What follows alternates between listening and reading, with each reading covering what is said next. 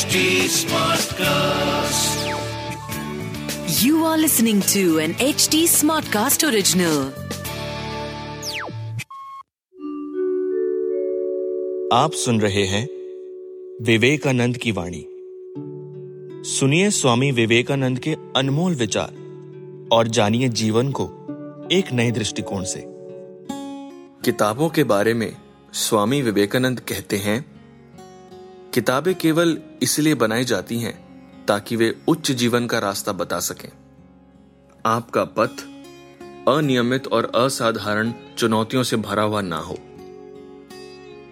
किताबें भगवान को नहीं सिखा सकती, लेकिन वे अज्ञानता को नष्ट कर सकती हैं।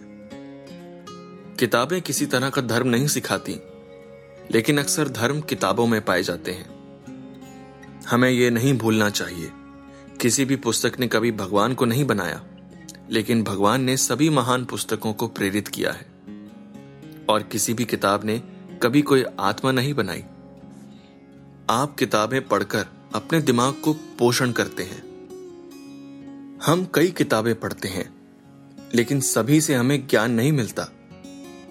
हम चाहें तो दुनिया के सभी ग्रंथ पढ़ सकते हैं, लेकिन वह हमें धर्म नहीं सिखा सकते।